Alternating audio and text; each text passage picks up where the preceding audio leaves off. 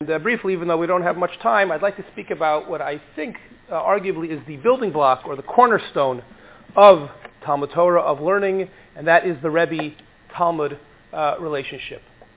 Um, there's obviously much to say about this uh, on an emotional or guidance level, but I'd like to speak about it even more basically than that, and that is from, from a Makoros perspective, what should one be looking for in a Rebbe? What is the raison d'etre? What is the mission of a Rebbe? And not only how to be a good Rebbe, but a question which I think is not asked enough, how does one be a good Talmid?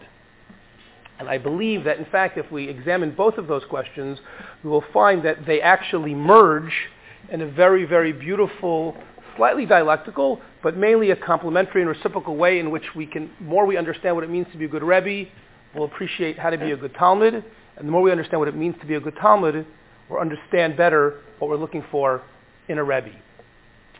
The, if one asks the question simply and directly, what should one want? What should one look for for themselves, for their children in a Rebbe? This very basic question is already asked by the Gemara itself in two places. In the first source on your sheet, I mentioned one of them, the Gemara Moed Katan, which asks, in essence, the question, what should one looking for in a Rebbe? What's the standard? And the Gemara actually gives a very shocking and high standard based on a very well-known pasuk in Malachi. Im doma harav l'malach Hashem yivakshu Torah mipiv. Im lav al yivakshu Torah mipiv. No less, says the Gemara. What should you be looking for in a teacher and a Rebbe? A Rebbe should be comparable, should remind you of an angel, a malach. And somehow less than that, short of that, you shouldn't be looking for it. If the Rebbe reminds you and looks like a malach, then you should study Torah from him. And if not, don't learn from him. Now, what does this mean? This is quite dramatic, and I have to say, uh, the, I, I don't remember the first time I learned the Gemara, but the first time I remember the Gemara once I was a Rebbe, it gave me pause, to say the least. What exactly does that mean, that a Rebbe has to be like an angel, like a malach? So there are many, many different interpretations, some of which speak to ascetics, extreme piety, and I'm sure there's a certain grain of truth in all of them. But what has always resonated for me in general, and I think certainly uh, in a shiur like this, is the explanation that is given by the Baal Sefer Haflah. The author of the Haflah also wrote a commentary on Maseches Kiddushin, a very well-known sefer called the Sefer Hamakneh. In an introduction to that sefer, he quotes this Gemara. And he explains in source number two, using a well-known distinction, which is found in many other Sfarim, between human beings and angels. And he gives you the sources. We don't have time to read them all inside together, but you see them here on the sheet. On the top part of the source, he points out that from various sources in Sukkim, that human beings are referred to, you see at the end of the first line there, as a. Human beings walk, and it doesn't mean literally just physically walk, but human beings can move from station to station from different places in their life. The more they do good things, the more we can grow and get better. Unfortunately, of course, we have Bechira Chofshis, we can make the wrong decisions. But hu- humanity, the human existence is not static, it's fluid. And by definition, by essence, human beings are mahalchim. We move from one place to the next. However, based on psukim, he quotes, and others, as I say, others have said this before him and since, angels are referred to not as mahalchim, but as omdim. Of course, that's the metaphor even of the one leg. We keep our feet together when we imitate angels in things like Kedusha. Because angels, he explains, angels are who they are. It may be a very high level, but one thing they aren't is they don't have the ability to grow. They don't have the ability to progress. An angel is given, again, this is an idea we're all familiar with, a certain mission, each angel with their own, a very high and elevated mission, but that's it. They are who they are. They are fully dedicated to the task, but there is no possibility of moving, there is no possibility of growing. And in light of this distinction, says the Sefer HaMakneh something amazing. If you look at the second half of source number two where it's underlined, that's the pshat he says in the Gemara. Shaharav b'shar letalmidav yosim kol magamas ponav la'alos es talmidav ulazbirim befonim. When a Rebbe is teaching, and I would say not only each shiur, but take a step back. When a Rebbe decides, I want to be a Rebbe, that's going to be my career, that's going to be my chosen life profession. When a Rebbe, a person decides, I'm going to be a teacher of Torah, says the Baal Law, he has to be not like a human being. He has to be like an angel. He has to say, I have a mission to teach Torah, to help elevate and inspire my students. V'zehu. And that is it. That is my only focus. He says amazingly in that second underlined part there, V'lo yachshov va'oso sha'ah to eles alios atzmo. He should think nothing about his own growth. What's best for him? What would be the best style of shir that he'd like to give? What topic would he like to speak about? What type of shir will help him grow? None of that can be in his mind. That's a human thought. It's a natural thought. But it's totally incorrect and says the Makneh, it's disqualifying. To be a Rebbe worthy that people should be Mavakesh Torah Mipicha, you have to have one focus and one focus only. What's best for the students? And therefore he continues, that is the focus. Ki alios atmo, if a Rebbe thinks about what's best for him, humanias alios talmidov, then he will prevent the, the Talmid from growing. V'tzorach lios ba'oso shah kemalach, hanikra omeid, lo yakshov harav, ki bezeh yismait chachmaso. An astounding, astounding shot. I don't know if this sounds, you know, maybe obvious to you, but I can tell you, being on the other side, Rebbeim are human. I remember years ago, my first year in YU, at the time I was struggling in a Rosenzweig Shir, quite overwhelmed, like anyone would be when you first encounter the Aish of his Torah. And I'm embarrassed to say it now, but I went to him suggesting that perhaps I should switch Shiurim. I understood sheer well enough to know that's where I wanted to be, but not well enough to actually be learning anything, really.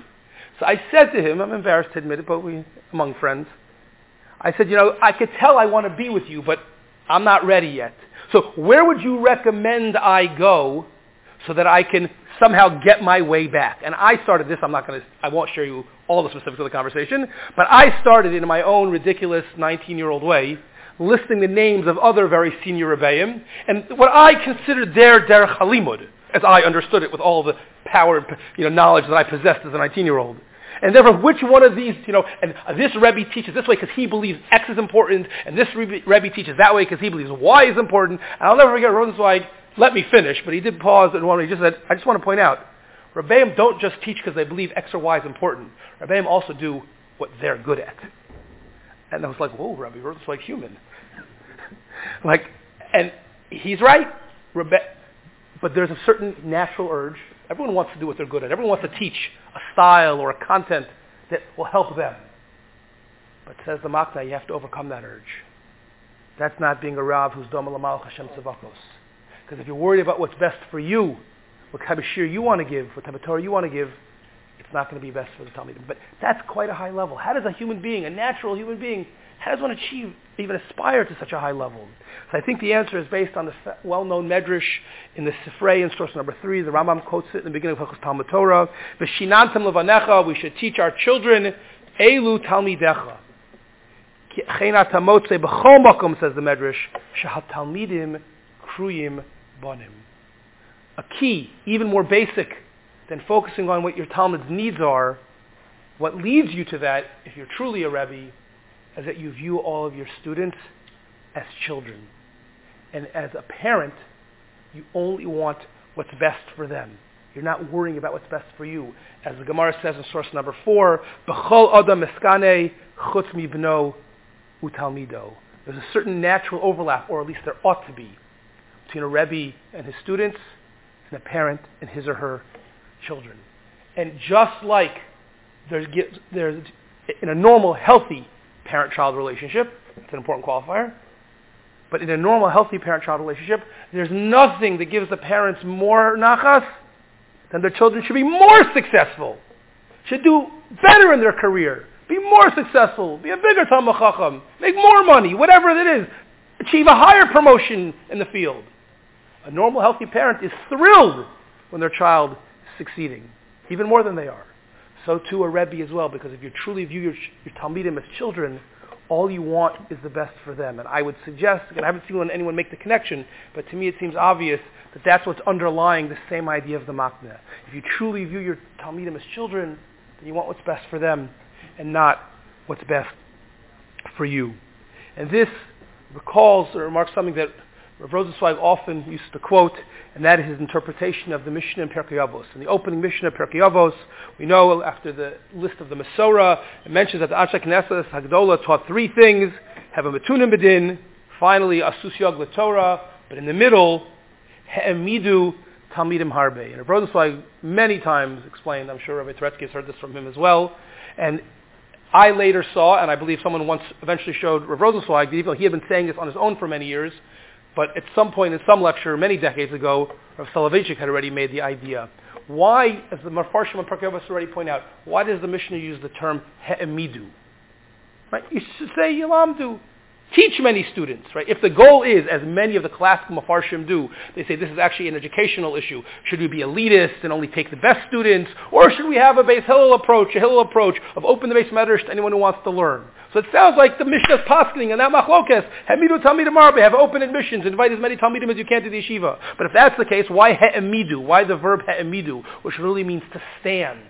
So if you look in the next source, number six, in the second paragraph, Soloveitchik gave an interpretation of this, which again I heard many times years before I saw this in writing. This is a book that just came out a year or two ago called Halachic Morality, which includes in the first few chapters of Soloveitchik's Shurim on that the verb he'emidu implies the development of the free and independent disciple who can stand on his own two feet, who's able to succeed and master things on his own.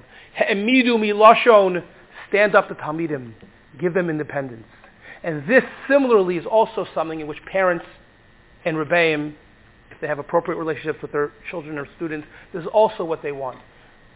As much as you want to hold them close, as much as you want to nurture them and give, every parent knows that to ultimately be successful, to give your children a truly healthy basis, you have to allow them to grow, you have to allow them to be independent. And says the Rav, said Rav Rosenzweig, it's the same idea with Talmidim. We give them everything, but it's not to keep them close. It's to help them stand on their own two feet. As the uh, don't know who said this, but one of those famous aphorisms talked about parents, how parents give children but two things, roots and wings. And if you don't give your children a basis, roots, they can't stand on their own two feet. But if you hold them too close, if you don't give them wings so they can fly on their own, you'll suffocate them. You'll impoverish them. And it's the same thing with the Rebbe and a Talmid. He'emidu Talmidim Harbe. Rebbeim are there to dedicate everything or should be to their Talmidim for what's best for them. What's best for them is ultimately to be able to stand on their own two feet. If this is the case, I'd like to turn our attention now to complete this year to the second half of the equation. If we've seen that the focus of a Rebbe is supposed to be one who's completely in all focus and dedicated to what's best for his students, who wants to give them independence and does all of that because a Rebbe is supposed to be like a spiritual father, one who loves his children and wants best for them, even if it's even better and more independent than the Rebbe, but he gives everything he has. So the flip side is obviously equally important. What should the Talmid be doing? How should the Talmid be looking for himself? What are the mission, what are the responsibilities of the student? We know the mission in Pirkei Avos tells us, asay l'charav. But that's also a weird term. Why asay l'cha?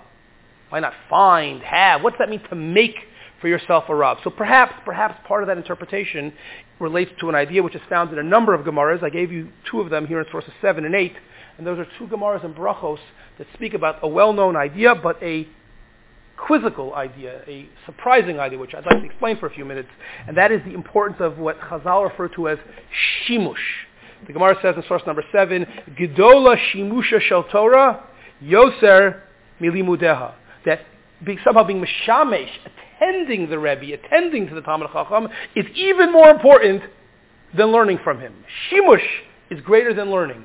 Or even more shocking, perhaps, the second source, number eight, the Gemara Brachos Mem Zayin, Afilu Kara Vashina Shana V'lo Shimish Talmid Chacham. Even if you learned a lot, but you were never Mishamesh the Talmid Chacham, Hare Am Haaretz. It's as if you learned nothing. And there are other Mamari Chazal, if you can believe it, to go even further than that.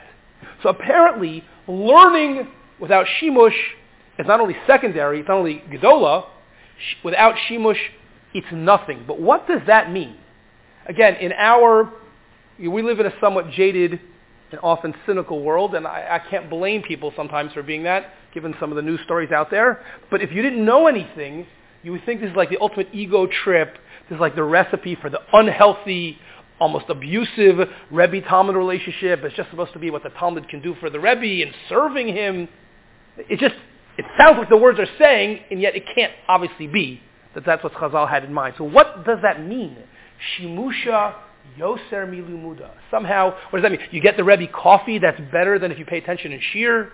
You tie the Rebbe shoes that's more important than whether you're learning. I mean, it just seems absurd. What do Chazal have in mind? Again, many, many interpretations to this idea. I'd like to share with you two. One is, so, yes, please. Why do you assume that that's a, a ridiculous idea?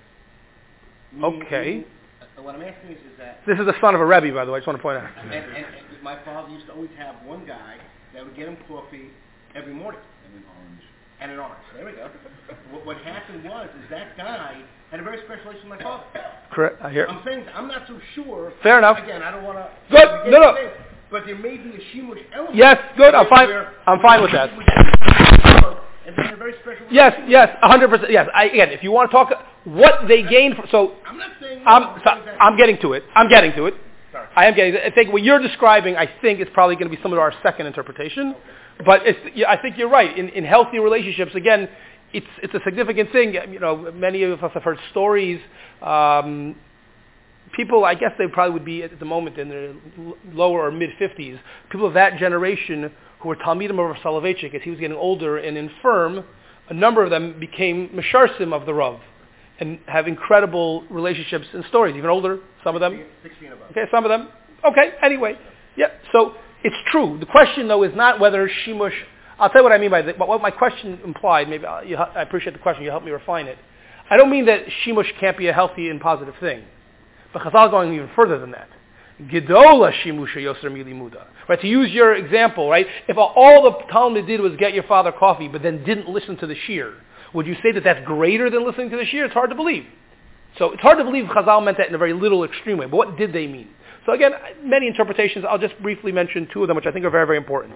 The Maritz Chios, in source number nine, quotes an idea on his own, which he then says, Ra'iti b'shem hagona chosid mivilna. So he says it's an idea from the Vilna Gaon. Says the Maritz Chios. You know what it means? We don't mean getting the coffee. Again, other Mepharshim might interpret it that way. That's a simple understanding. But says Maritzchias, no. Hashimush nikra gam limud. It's referring to a type of involvement with the Rebbe, non-book learning, to be sure, but still limud. Namely, halimud is shomea halachos. When Chazal use the term limud or Talmud Torah or limud Torah, that's actual learning, book learning, so to speak, as we would say. But hashimush, serving the Rebbe, so to speak, being close to the Rebbe, outside the classroom, if you will, Hainu, that's also learning. What kind of learning? Halomed mehis nahagus. It's talking not about serving the Rebbe, but about observing the behavior and the actions of the Rebbe. And he, Gemara, the, the uh, excuse me, gives two very famous examples. And not only the Beis Knesset, they went into the home to watch the Rebbe as a father, the Rebbe as a husband to observe the Rebbe's actions and behaviors. And he says something very powerful number at the bottom of the page, Limud kazen nishrash belev haroa v'gedola milimud aydei.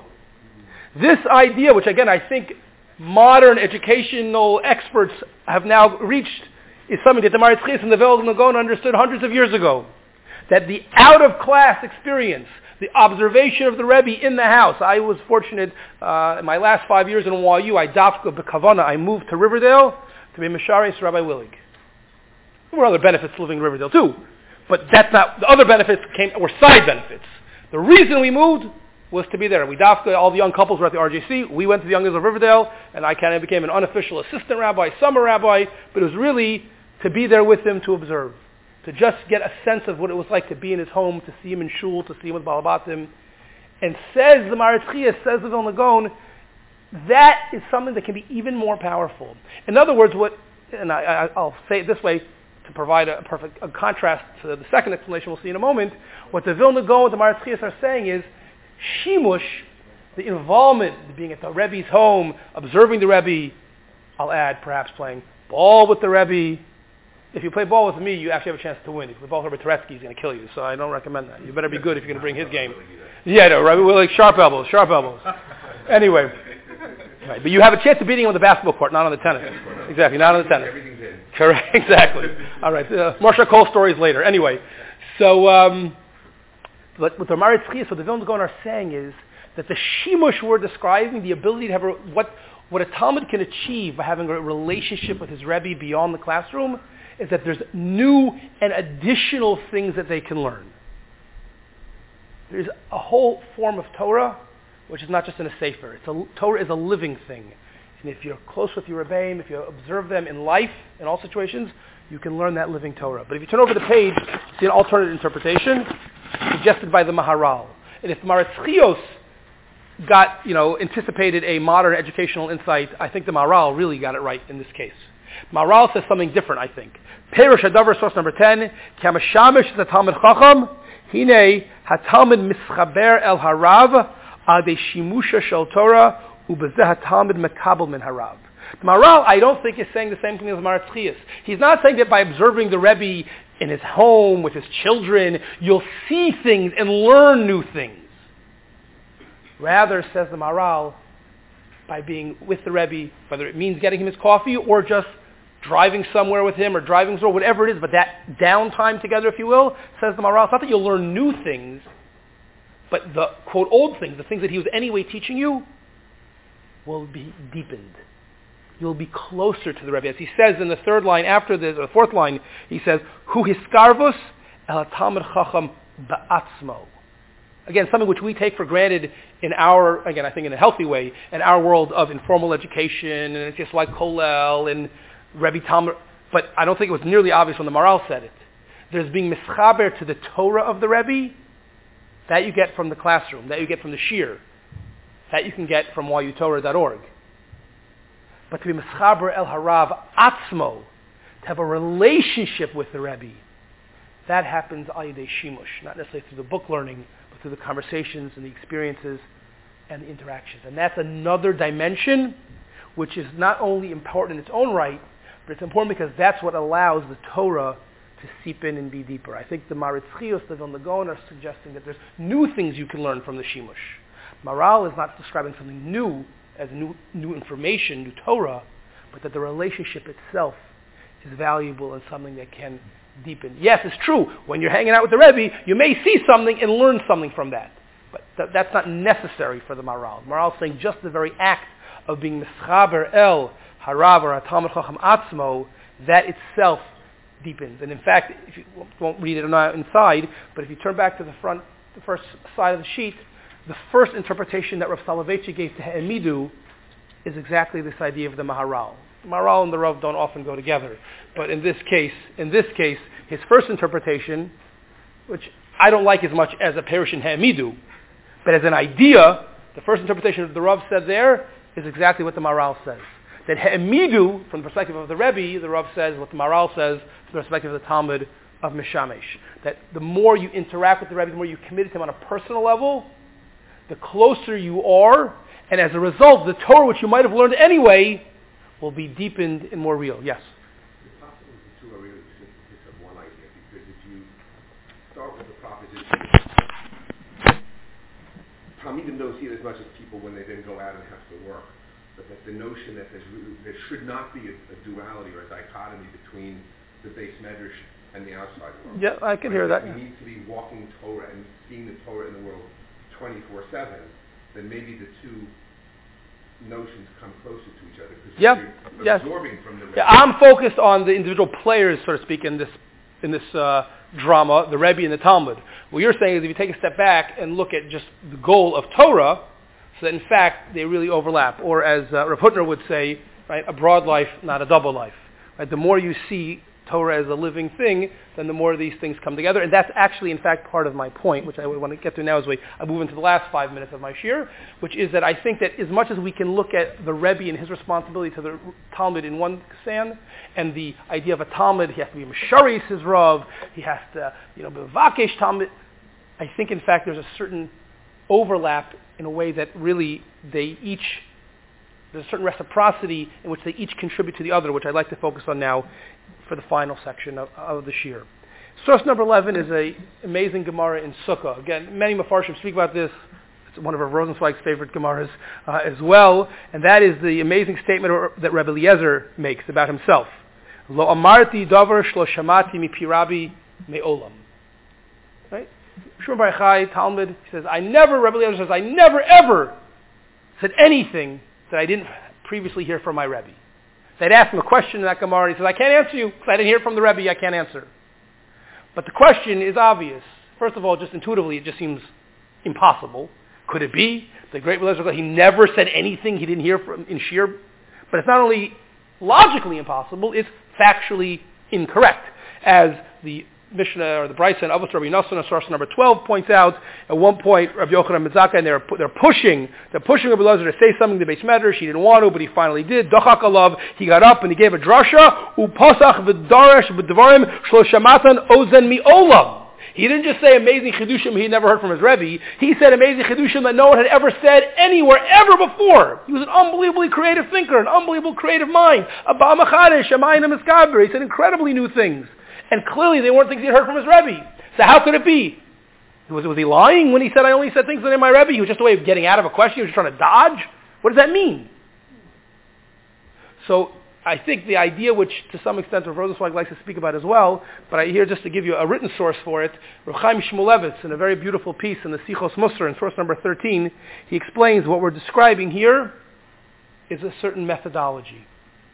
Bir kachu. Of course,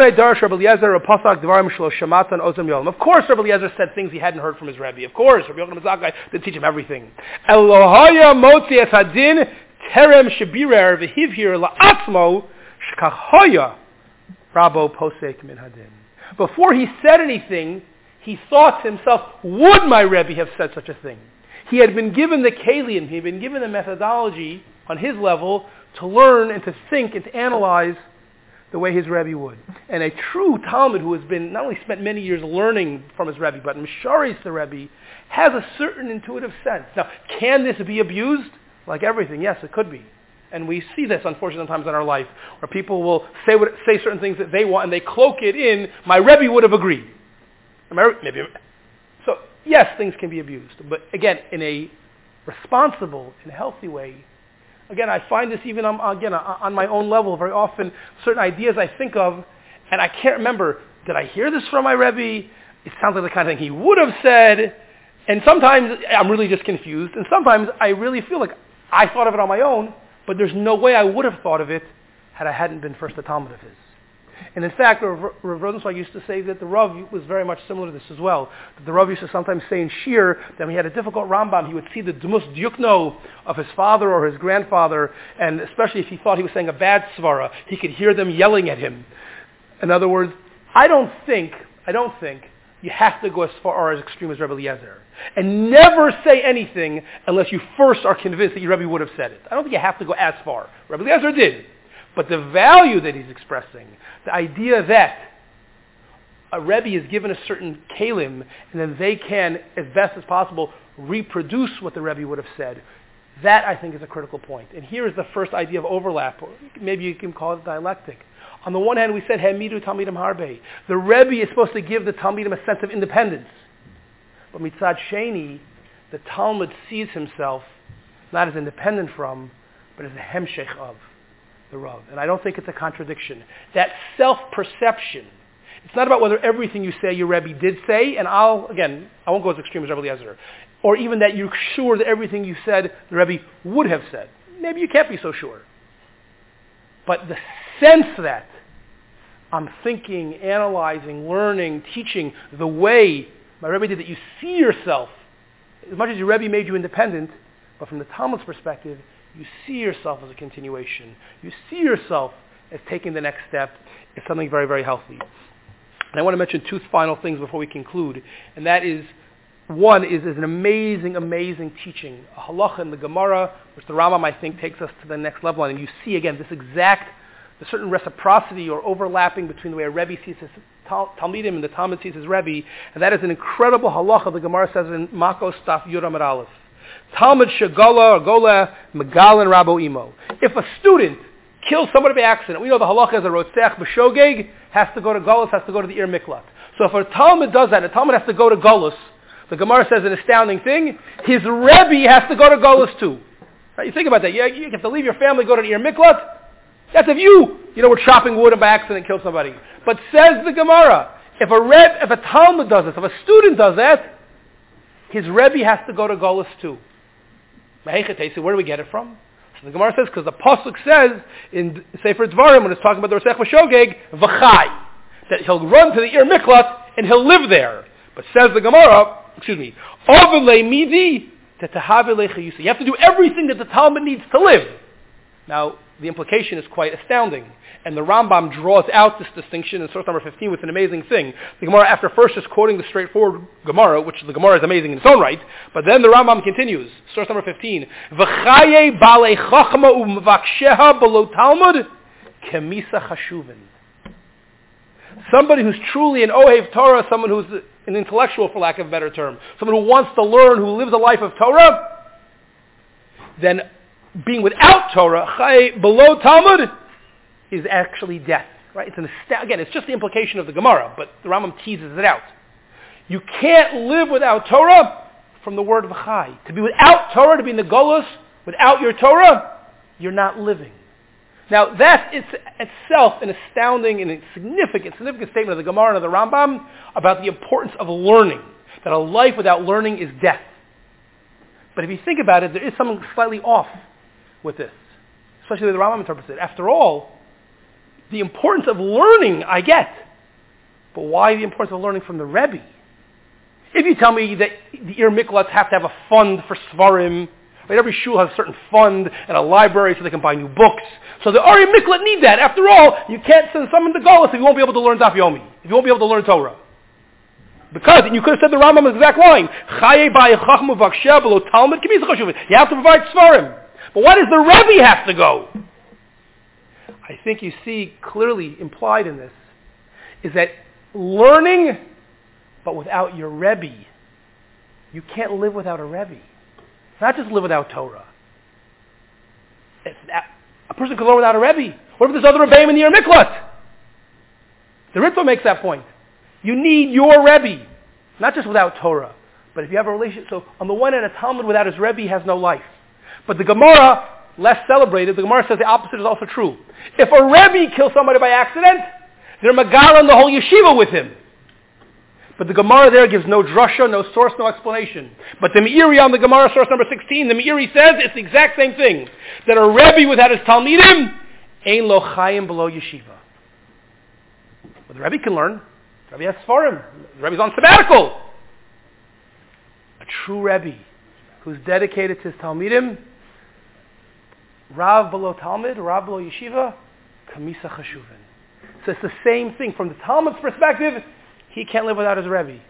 But from a Rebbe's perspective, he can't live without his Talmidim. An amazing, amazing, striking thing. This is what a true Rebbe Talmid relationship is. And just to conclude, I want to just mention one last point. The Gemara in Masechta Baba Kama says something really shocking initially in Daf. The Gemara says that Rav Chisda asked a question from Rav Rami Bar, from Rami Bar Chama, and Rami Bar Chama wouldn't answer him until Rav Chisda was misharis him. Serve me, do something, get me coffee. Then I'll answer you.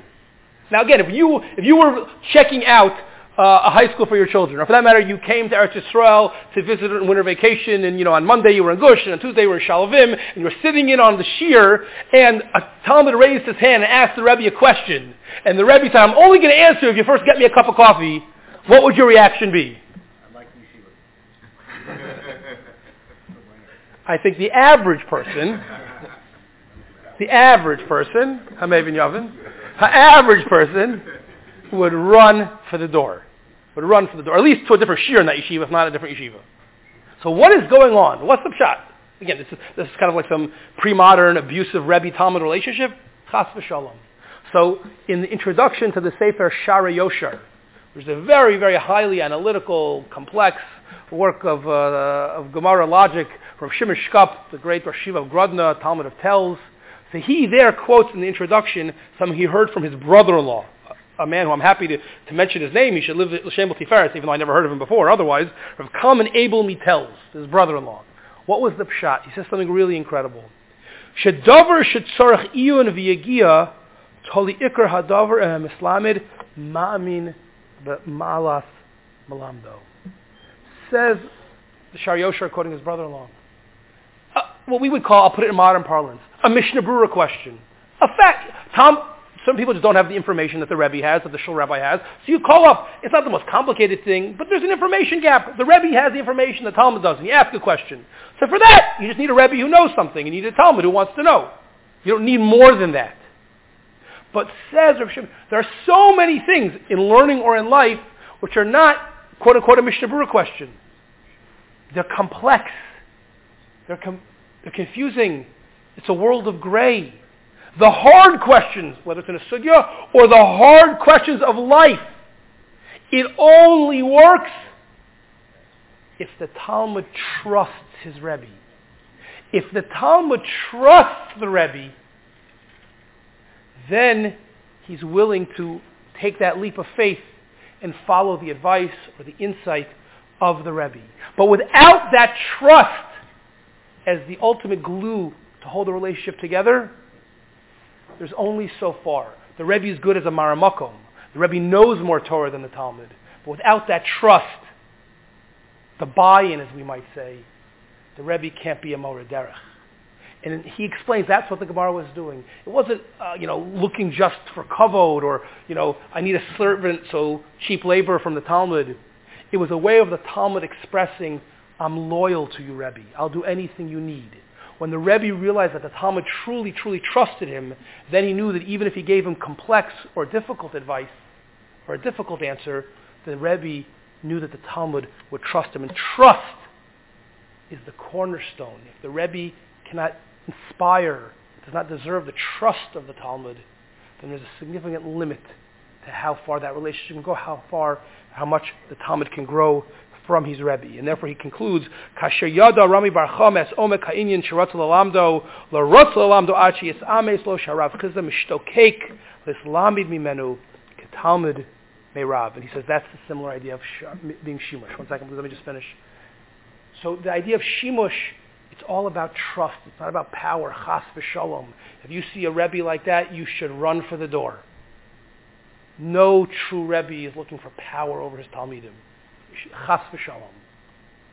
But there has to be a Rebbe knows, a Talmid knows, and I've been blessed to be both. Without that trust, then it's just a book. It's, it's, book knowledge. You can get that. You can get from the internet. That you can get from books. But the, in, the relationship built on trust and mutual dedication, the Rebbe, if the Talmid gives that to the Rebbe, then they can grow. And just like we saw in the earlier sources, there's a certain reciprocity.